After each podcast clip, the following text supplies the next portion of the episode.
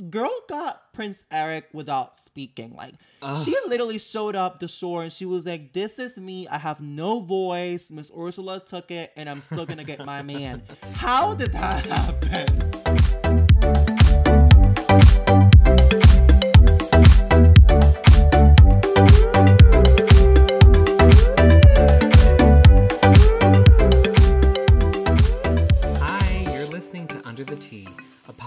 Where we're not just spilling the tea, we're swimming in it.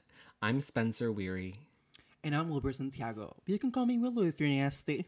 and I'm disgusting. you sure are. oh my god, Wilbert, we're doing this. Can you believe we're officially businesswomen? Like I cannot believe it. No, I can't believe it either. You could call us business fish. Oh, the puns have already started, mama. Yeah, it just feels surreal because we have been trying to get this podcast going for the past few months. We've just hit bumps in the road along the way, but we are finally here. yes. We'll get into the bumps later, but I'm so happy that we're finally sitting down and doing it. Yes, we're finally sitting down, we're finally doing it. And, you know, while we're here, I think we should probably just kind of talk about ourselves. So tell me a little about you, Willow. Hi, everyone. This is Wilbert, but you can call me Willow if you'd like. I use they, them pronouns, and I am a 22 year old, I guess, makeup artist, like makeup content creator, girl. Um, I think that's essentially who I am. I'm born and raised in Puerto Rico, so I've been living in the United States for about five years now. Um, I have tons of friends and family in the island. Um, essentially, that's what I do. Some of my hobbies are taking pictures of my makeup looks and doing editorial looks. I love mixing a little fashion, a little makeup. And I just have to say that if you are ever looking for creative inspiration, you need to go onto Wilbert's social media, specifically their Instagram, because I am always just constantly blown away by the content that they are providing and the content that they are creating. Wilbert, I like to say, is my muse. So mm, I am- I'm crying. I am constantly inspired by Willow's work. So definitely give them a follow on socials. thank you. Thank you, thank you. Spencer, I think it's your turn. To talk about moi? Yeah, and you love doing that, darling. So go ahead. um, well, my name is Spencer. You can call me Spencer. Um, I am a makeup artist and I have been a makeup artist for the past nine years. I honestly can't really imagine myself doing anything else. Um, let's see. I am from Connecticut, but currently reside in Massachusetts with my mm-hmm. fiance. We are getting mm-hmm. married in September. Oh my God, so excited. Fun fact about me is I'm an Aries. So if that means anything to you, there you go. Wait, I forgot to say I'm a Libra. But what? while Spencer was talking. He was saying makeup artist. I'm like, are you kidding me? Spencer is the makeup artist. I'm sure that if you're listening to this podcast, you're probably either mutuals of him or you've seen him in social media because she's a very popular gal. um, but Spencer is the makeup artist. Um, yeah, That's Essentially, like, incredibly the best. Thank you, Willow. That's incredibly sweet of you to say. I Um, know I'm the sweetest. Anyway, okay. um, while we're here, let's also talk about maybe how did we meet? I think it's going to be interesting to hear your side of the story with this because obviously, you know, there's two sides to every story, and I'm sure that we have a very similar memory of how this went down. But I just am really interested to hear how you remember us meeting. Yeah, so makeup is what brought us kind of together, beauty. So I when I um started college, I started working beauty retail, and essentially I found a job, um, where I get to do what I like, but also it's retail, so it's really flexible and whatnot. And I started working at this place that I'm currently employed at. Spencer is no longer employed at that place anymore. But I know I'm emotionally wrecked, but we, we're not going to talk about that. Um, um, essentially, I found out that we were going to get another queer person in the department. And I was scared the house down boots. I didn't know what to do with myself. I was like, what am I going to do? This could go really badly or it could go really well. I don't know. I I'm born and raised in an island, so essentially a lot of my queer friendships are either social media or the people that grew up with me. There's not really a lot of new queer people that were around me at the moment. So essentially, yeah, Spencer walked into my workplace and we met. And at the beginning, I was a little guarded and I was a little bit of a bitch, but I just I came in like a little bit- tornado. Yes, like a wrecking ball. I just said hi. it, I was very guarded at the beginning. I just don't remember much of our first like conversation. It Um, was and- very short and sweet. Like I would say that is how you would describe mine and Wilbert's relationship. For the first few months of us working together, really was just short and sweet because, so we- like Wilbert said, we worked together in a retail establishment. But the way that we worked is that Wilbert was on one side of the department, and it's quite a large department, and I was on the other side. So our interactions, you know, they didn't happen often. Um, and so when I first met Willow, I was shadowing somebody, one of our best friends actually, who might be listening to this right now. So shout out to Danielle. Hi, bub. we were I was shadowing her and Willow came over and was basically pretending like I wasn't there and was talking to Danielle a little bit and then. Danielle introduced me to Willow and Wilbert said, "Hi, nice to meet you. I'm Wilbert. How are you liking it so far?" And I said, "It's good." And Wilbert went, "Good." And then just walked Not this Snatch Game impression of my voice. nice to meet you. It's the, the the thing about it is that I was very nervous. Like this Well, is like it Yeah. i i'm with you there like you it's one you know i was i was walking into a new job so that was nerve-wracking but two it is nerve-wracking when i don't know about everybody else at least for me though i it is nerve-wracking to be working with or meet new queer people um yes. because for me growing up like it, it's it feels like i've always been pitted against other queer people in the room specifically Yes. specifically you know gay men and it's very difficult sometimes to almost navigate in your mind like how is this relationship going to go because it's almost like we are told that we either hate each other we fuck each other or Mhm. we ignore each other i mean you know there's i was never used to having strong queer friendships not to say that they don't exist obviously they do and i feel like we're seeing a lot more of that now but in our community i don't feel like there's a lot of uplifting of one another Mm-hmm. and Yeah. so it was definitely an intimidating thing to walk into what felt like, you know, Wilbert's space and, you know, kind of take over a little bit. Yeah, and a little bit like when I first started, I was I used to work for this brand that Spencer used to work at, and I remember my boss telling me like, "Oh my God, I didn't know Spencer worked here. Like he's one of the best artists I've seen." And of course, like I was like, "Oh my God!" Like usually when you do some like I, I don't know if this is like normal for a lot of people, but there is a lot of hatefulness in communities that do the same thing as you do. Like if you meet someone that's queer and that they do makeup too, it's like almost like a full competition. So I didn't really have the competition mindset, but I was almost guarded of like what could really happen. But Like this could go any kind of way. yeah, but everything kind of changed when we like had a conversation. We were closing together and we Yeah. were having a conversation, and I kind of felt like that was first of all in that conversation we realized there's a lot of things that we do like, Yeah. um, and we're really alike in some things. But we also realized that we talked about it. We were like, we are queer people, like we should have each other's back, and I essentially that was it. Yeah, I think it was that moment. We were closing together one night, and there was a moment that we just had where we were having a conversation, and it just felt like we clicked instantly. And Yeah.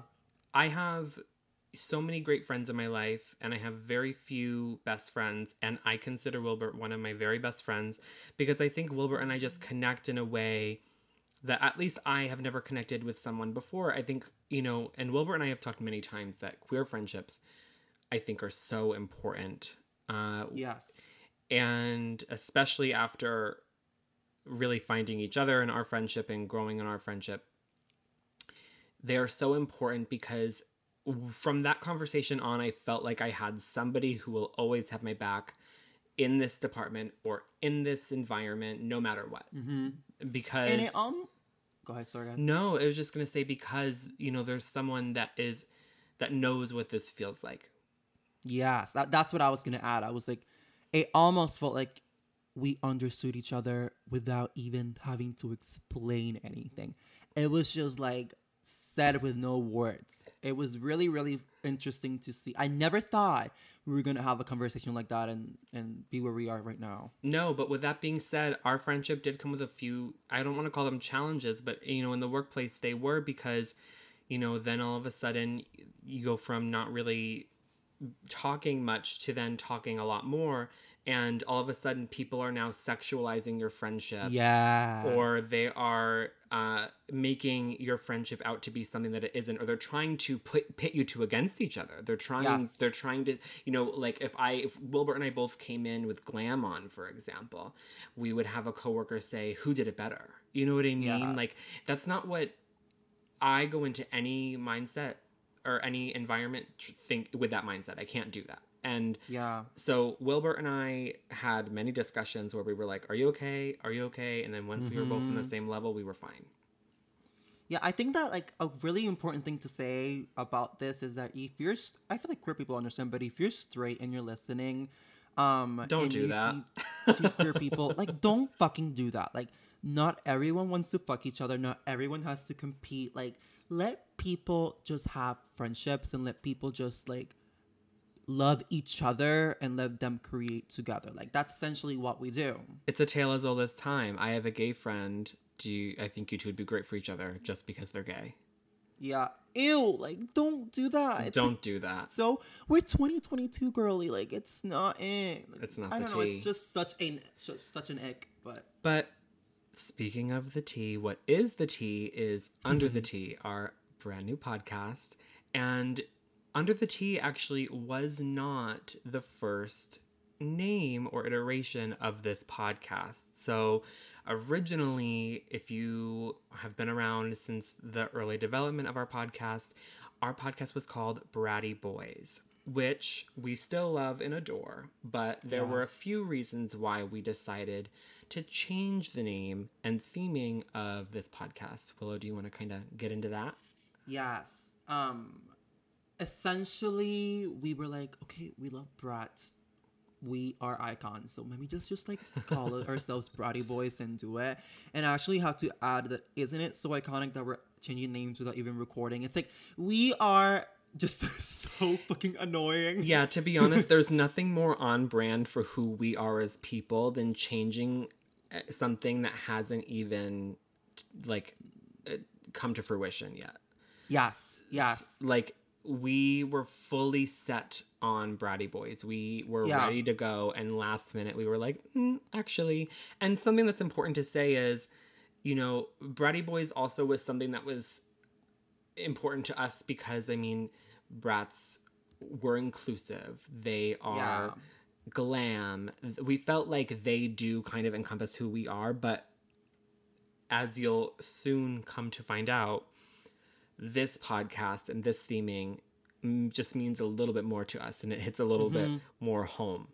Yeah. So essentially, we decided to go with Under the Tea, and that um comes from mer people. Um, we had a conversation, and we were like, "Wait, oh my god, we are obsessed with mer people." Like Spencer is obsessed in his own ways. I'm obsessed in my own ways. So we were like, "Why don't we just talk why don't we just have it as a theme? Like essentially we just both are obsessed with mer people. So I think Spencer can a little bit more about that than I can, but essentially we were like mer people sounds way better than like my dream as every crew person if you're listening you know that you want to be a fucking mermaid like you want to have that tail you want to look sickening under the water so we were like let's just do that because that's essentially been our dream forever Well, Yeah. And I think we just came one day we were we were on a on a phone call talking about the podcast and then we got on a tangent about mermaid movies and mermaids in pop culture and this became like a 45 minute conversation and at the end of the conversation Yes. we were like this is gonna sound crazy but like just imagine if like we change the theme of the podcast and wilbert was Yeah. like just throwing it out there. Like we're not gonna do it, but we're just thinking about it. Yeah, Wilbert was like, "Should we?" And I was like, "I don't know. Like we've already put so much into Bratty Boys." And then here we are. So we did that thing. Yes. And I do have to say that our artwork for the podcast, we are so obsessed with. I love it so very much. It's done by Not So Bad Art uh, on Instagram. You definitely need to give him a follow. That is N O T S O B A D A A R T. So we love it so much. But under the T, the name, while it came very quickly to us, we thought it was so clever. We were trying to kind of like get people's opinions. So we asked our coworker, Christina, Christina, what do you think of the name Under the T? Thinking that, of course, you know, everyone's going to get this. It's, it's, a, it's a take on Under the Sea. And she goes, Yeah, Under the Tea, that's funny. Like, and you can't see what I'm doing right now, but I'm cupping my hand because that's what she did. She cupped her hand and she goes like tea bagging. And Wilbert and I just like burst out laughing because we were both shocked. We were like, Christina, no. that, is, that is not what we mean. Chris, no, it's not under the T for teabagging. It's under the T, a, a play of words, and under the sea. Yes. Um. So essentially, we will be sitting down here talking tea, but it's under the tea. It's just nice, really funny. Um, Yeah. Name. Well, and that also kind of leads me into what this podcast is going to be about. So ultimately, if you're listening, the end of the day, this podcast is really just a nice kind of way for Wilbert and I to chit chat and for people to listen if they want to. But we're going to Yeah. be talking about pop culture, queer culture, the world right now, everything really just from a queer perspective. We're going to be Mhm. talking about a whole lot and also a whole lot about nothing. Yeah. So it's just it's the perfect platform for us to do that. And although this isn't really a mermaid um, podcast, we will be talking. It's our theme, so um, expect some little surprises about it. But for today's episode, we not only wanted to introduce ourselves, but we wanted to talk a little bit about mer people, which is essentially like our obsession. Um, I remember growing. I don't know about you, but I remember growing up and like I don't know why my parents didn't know I was gay because this shit was fucking. I would literally like swim underwater like a mermaid. I would want to get a tail. I would want. I've always wanted to do it. I was talking to my mom the other day and I was like, "Mom, I don't know why like I didn't get that damn tail, but I've always ever since I was little, um, I've wanted to be a mer person. I it's guess like those it's like those TikToks of of everyone coming up out of the pool and saying, "Do you want to play mermaids?" Yes. That's essentially it. That was my childhood. The, the thing about it is that I didn't really have people to do it with me. So I guess we'll have to do that later. I know. Well, I guess we're just gonna have to go jump in the ocean and do our thing.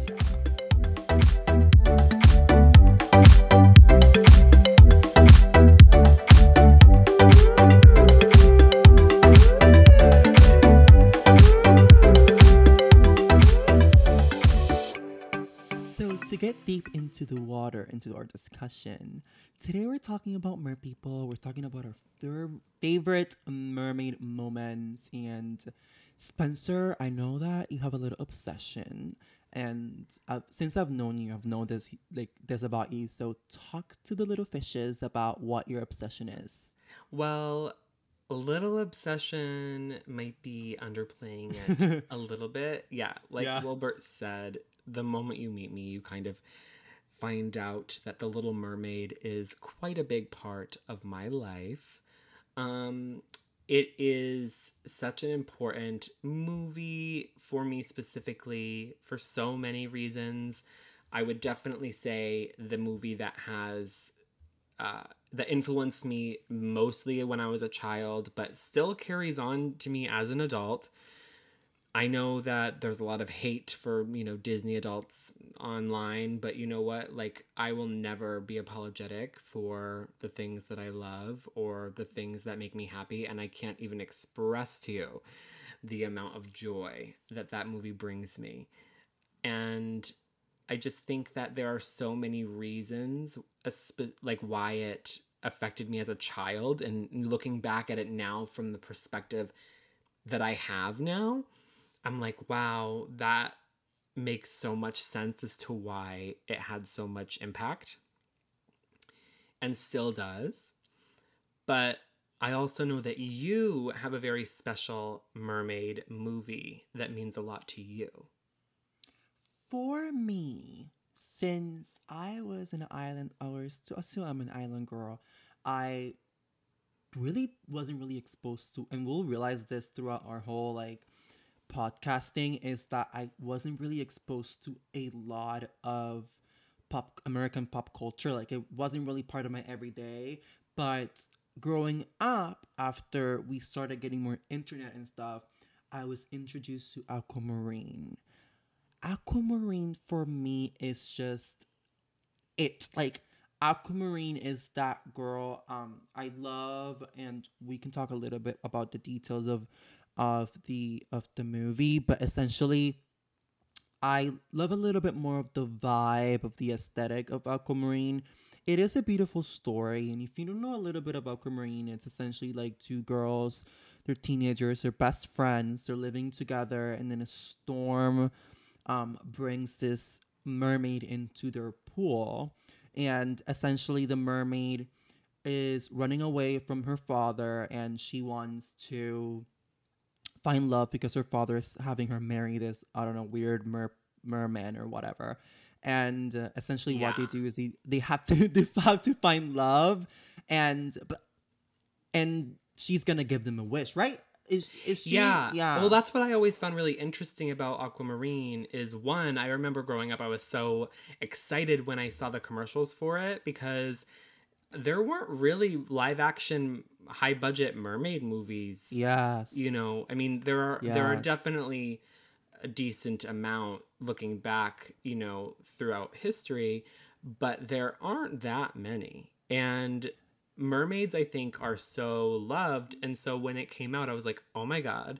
I was also obsessed with JoJo, so the fact that she was in that movie made me really excited. Yeah. But I thought it was really interesting that they decided to kind of make the mermaid almost like a genie where she can grant wishes if you help her.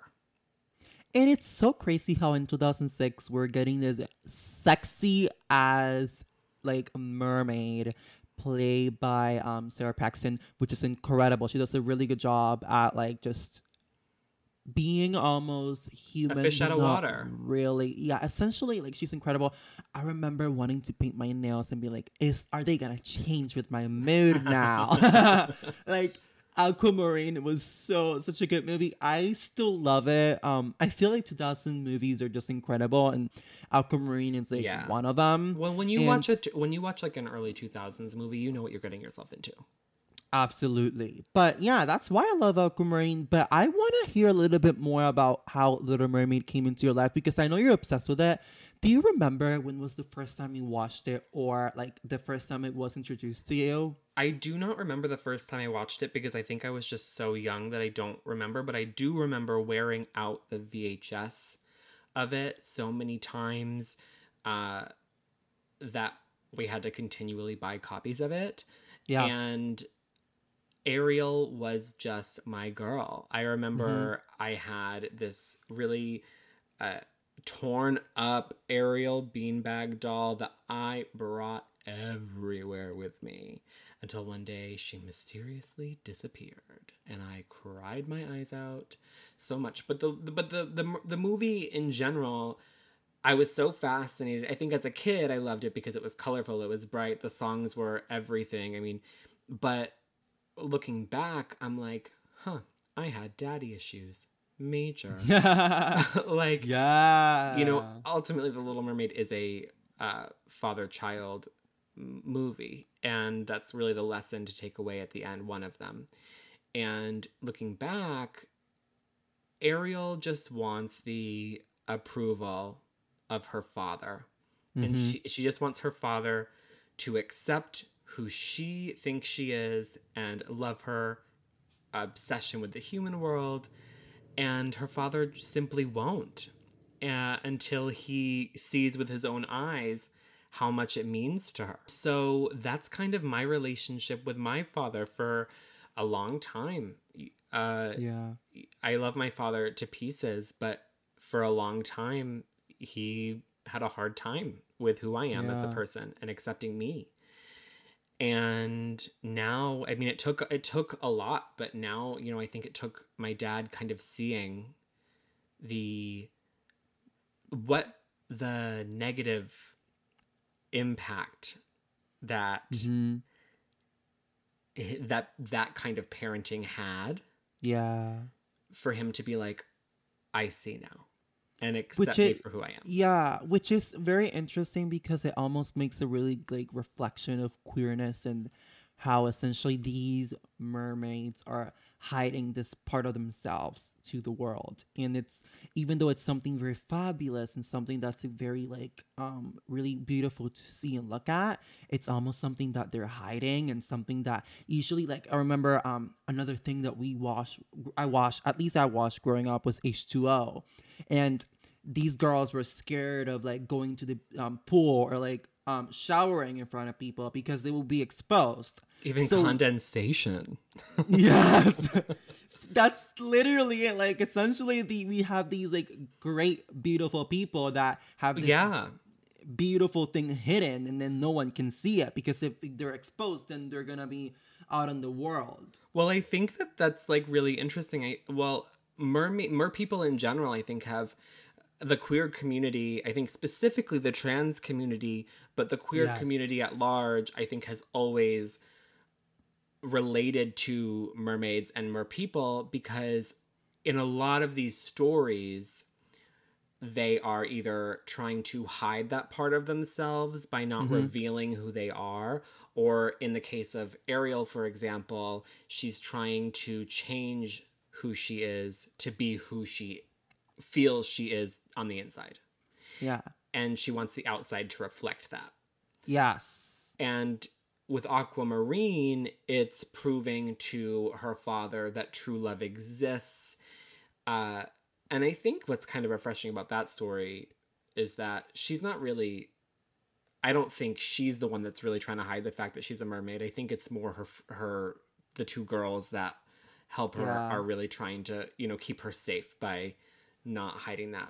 So I think that that's one of the main reasons why queer the queer community relates and loves mermaids so very much. Yeah. And I love how you said safe because essentially, like, we see how these two, at least these two characters, are doing like such rebellious acts of like just disobeying or like getting away or like just leaving from what's stated or what's like already like people are saying or telling you.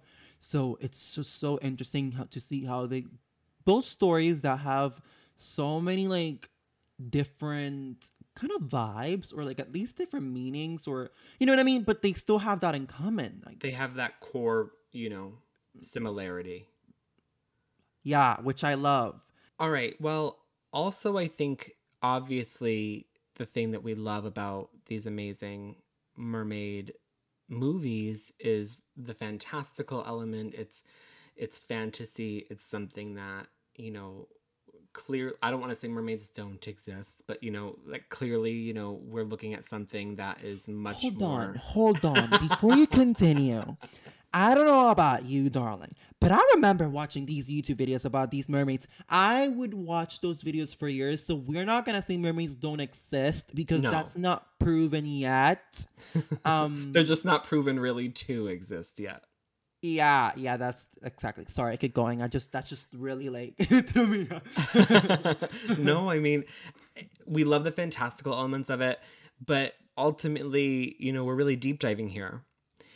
And I think that it's really interesting when I specifically look at the fandom for The Little Mermaid. Of course, there are, you know, cis straight women that love Ariel and uh, of course probably cis straight men as well but i majority of at least the lovers of this film are in the queer community at least in in the circles that i am a part of or that i see yes. which i find extremely interesting and i it's you know we can't really talk about the little mermaid being queer without talking about ursula who is directly inspired by arguably the most famous drag queen of all time divine Mm-hmm. and I mean, I think all Disney villains of that era are very queer coded and Yes. uh you know the queer and gay mannerisms that they all have and it's interesting how it's always the villain that that gets those mannerisms and gets those qualities but you know ursula is extremely queer coded and extremely beloved by the queer community. And pat carroll who voices ursula did in such an incredible job at bringing that character to life. And jodi benson who voices ariel did i think one of in my personal opinion one of the best uh vocal performances of all time Yeah, I definitely agree. I think poor unfortunate girls or poor unfortunate queers. it's one of the best Disney number numbers out there. I it's funny because I didn't really like watch Little Mermaid while growing up. I did watch it, and if I did watch it, it was definitely in Spanish. I don't remember really watching it in English growing up, but the music is what would stick to me um mainly because I, um, i'm consider myself kind of like a really musical person like music is something that i do really do like and this movie has excellent numbers. Do you remember um if this movie i'm not sure when it came out. I know it came out in 1989 but i don't know if it was one of the first um move disney movies to come out. I think no so it, it came out in 1989 but the thing that makes it special is that it started the disney renaissance. So for a while disney was having a dry spell of success with their films. And when the little mermaid came out it really reignited this love for disney animated features and musicals specifically. Yeah and a large part of the Little Mermaid's success is to Alan Menken and Howard Ashman. Howard Ashman being a very, very important queer songwriter um, who I hold dear to my heart, even though I never met him. I very much wish that I had. And if you have the time, I highly recommend watching the documentary Howard, which is on Disney Plus. It's incredible. You'll learn a lot about him and why he was so vital to the success of Disney. Yeah, that's The that's why I ask. Cause I I I know that this movie is one of the first movies that brought so much musical element into it, and I like there's so many. I'm like Little Mermaid two and all these like sequels that they brought, and even though they might be a little dumb or but they're still cute, I like. We've seen Little Mermaid done so many different times, And it's about to be redone. Yes. Do You want to talk a little bit about that? Let me tell you, I have never been more excited for anything in my life. if you want to get me talking, just start talking about the Little Mermaid live action remake to be released on May 26th, 2023. I am so excited.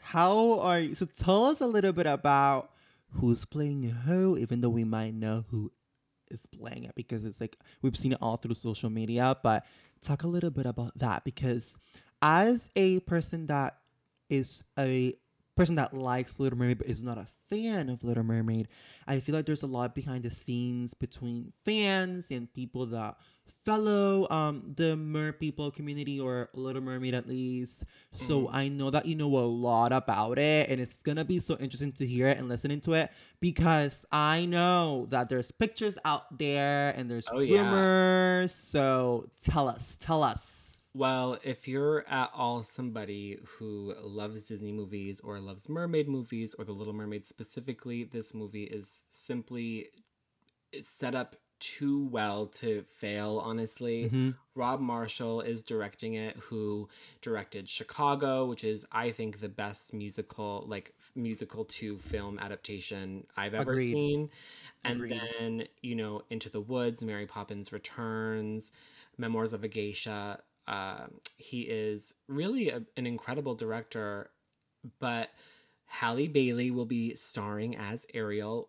And let me just say right now, Let's ha- get into it. I was so excited when they announced this casting choice because, as someone who holds this movie so, so dear to my heart, I couldn't for the life of me when they first announced that they were going to be developing a live action of it, I could not think of anybody that could do Ariel justice.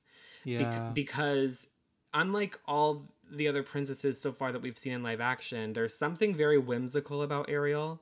There's something very childlike about Ariel. She Mm-hmm. has she's she's she doesn't know anything about the human world. She's supposed to come across extremely likable, extremely curious. She's also supposed to be extremely naive, but it's Mm-hmm. her charm that we fall in love with. And there's no one that I could think of at the time that could pull that off. Zendaya was rumored for a while to have had the role, but ultimately it ended up going to Halle Bailey, who could not have been a better choice. She has the voice of an angel. Yes.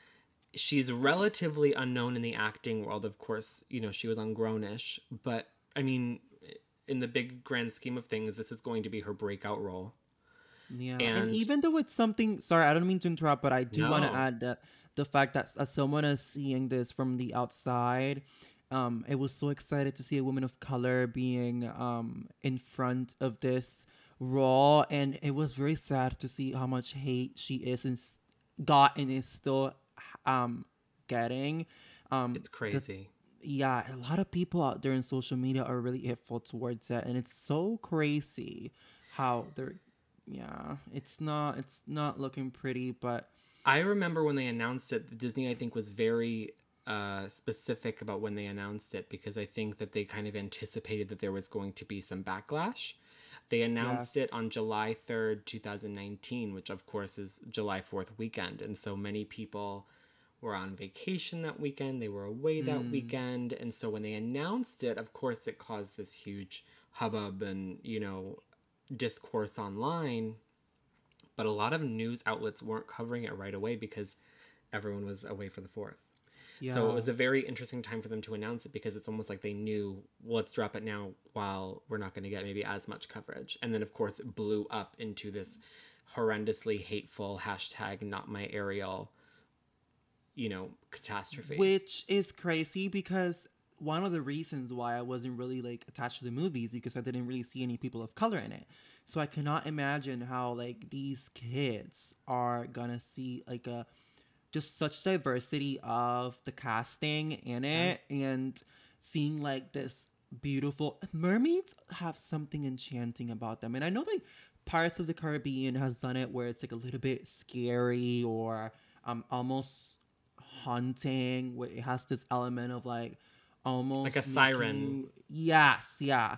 Um but Little Mermaid specifically, specific the character of Ariel, it's a character that, as you said, has a very childish element, but also is a very sweet and enchanting personality. Like she, the g- girl got Prince Eric without speaking. Like Ugh. she literally showed up the shore and she was like, "This is me. I have no voice. Miss Ursula took it, and I'm still gonna get my man." How did that happen? it's just the iconery, the iconery of Ariel. yeah so i can't wait to see how um Halle does it i'm so excited that she's gonna do it but Yeah. i know that you know a little more about the casting and it's so exciting to talk about the sisters because that's something that i didn't know if i wasn't your friend i would have known Yeah. Well, I think what's going to be really, really amazing about this is that it almost seems like Rob Marshall kind of did colorblind casting with this Yeah. movie because we have Halle Bailey as Ariel, then we have Jonah Hauer-King as Prince Eric, we have Melissa McCarthy as Ursula, Daveed Diggs as Sebastian, Javier Bardem as King Triton, and then Awkwafina as Scuttle, which is really interesting because they're gender bending hmm. that role and race bending that role. So I think it's I think it's just going to be such an amazing, diverse movie. And then, of course, Ariel's sisters, she has six sisters, and they are all rumored to be very diverse, uh, all women of different ethnicities, and each sister representing one of the seven seas. So it's definitely going to be different than the animated feature. However, I think that this is the Little Mermaid that we need in 2023. I think that this is the Little Mermaid that kids of today are going to grow up and remember seeing Halle Bailey and Ariel with red locks on screen, an Ariel that looks like them. It's so important. And let me just say this right here and right now, and I stand by this. If you do not like the casting of Halle Bailey as Ariel simply because of her skin color, you were never a fan of The Little Mermaid. If you would represent a part of either a sea or ocean, Mm. which one would you choose? That's interesting. I feel like, to be honest with you, probably like the Atlantic because I'm boring. I thought you were gonna give this elaborate answer. No, I, I mean, what about you? I would choose Caribbean. I'm. I don't know. Is that? A, that's just. I know that's just a sea. No, but yeah. I would choose Caribbean. I feel like the Caribbean. If I would, like, I would do like under the sea, and we'll add a little like salsa in it, and we'll add a little like. Um, Voguing. sweet plátano. uh, the, the girls will be with the mofongo, a little voguing. But voguing is not part of the Caribbean, but it will still add it because we we will love it. We will love it in there.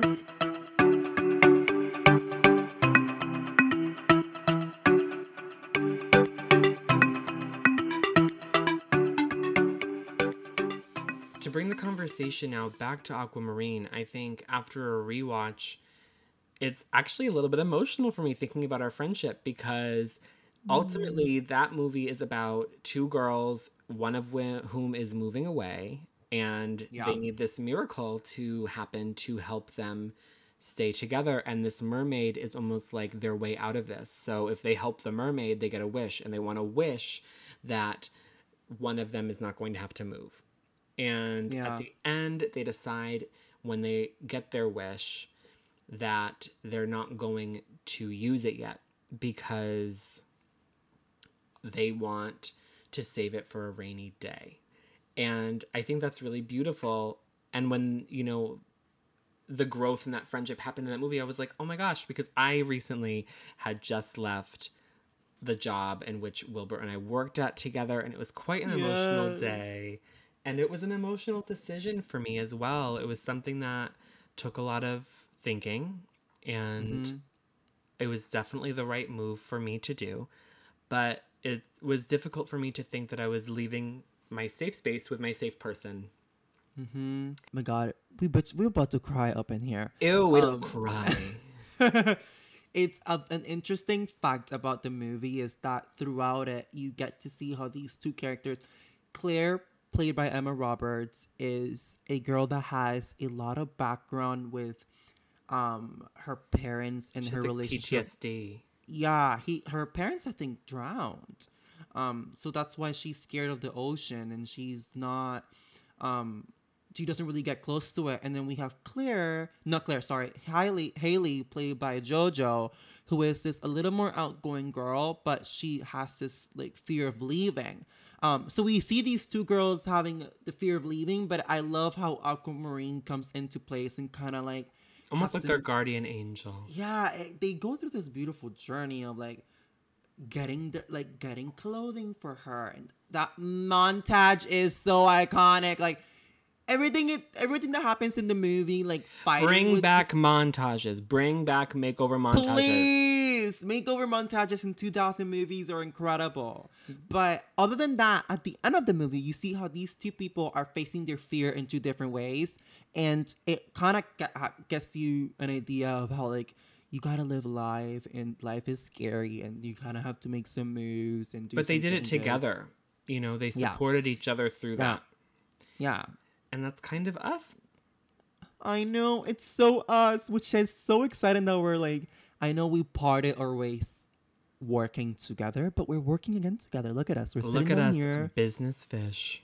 We are business fish having the best time of our lives um doing this, which is so exciting. How are you feeling about it? I am feeling so good about this. I love you so much, and I love that we get to do this together. Wilbert is, like I said, one of the best people I've ever met in my life, and certainly my muse artistically. So Uh, I am so grateful to be able to do this with you. And I promise that not every episode is going to be this sappy. This is our first episode, so just bear with us while we kind of figure out how we like to format our episodes.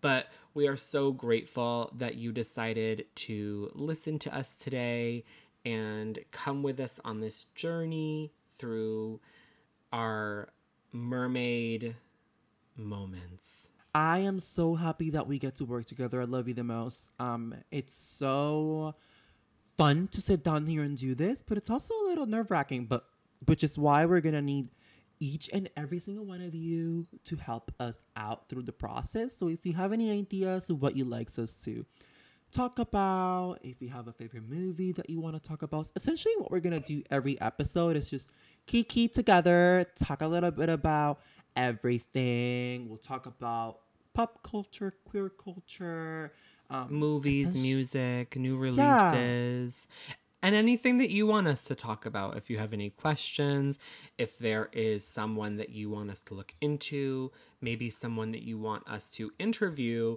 that would be amazing. And if you would like to contact us with your suggestions, you can follow us and find us on all social medias at It's Under the Tea, I T S U N D E R T H E T E A.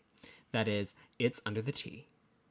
And if you want to email us, that's under the Tea podcast at gmail.com.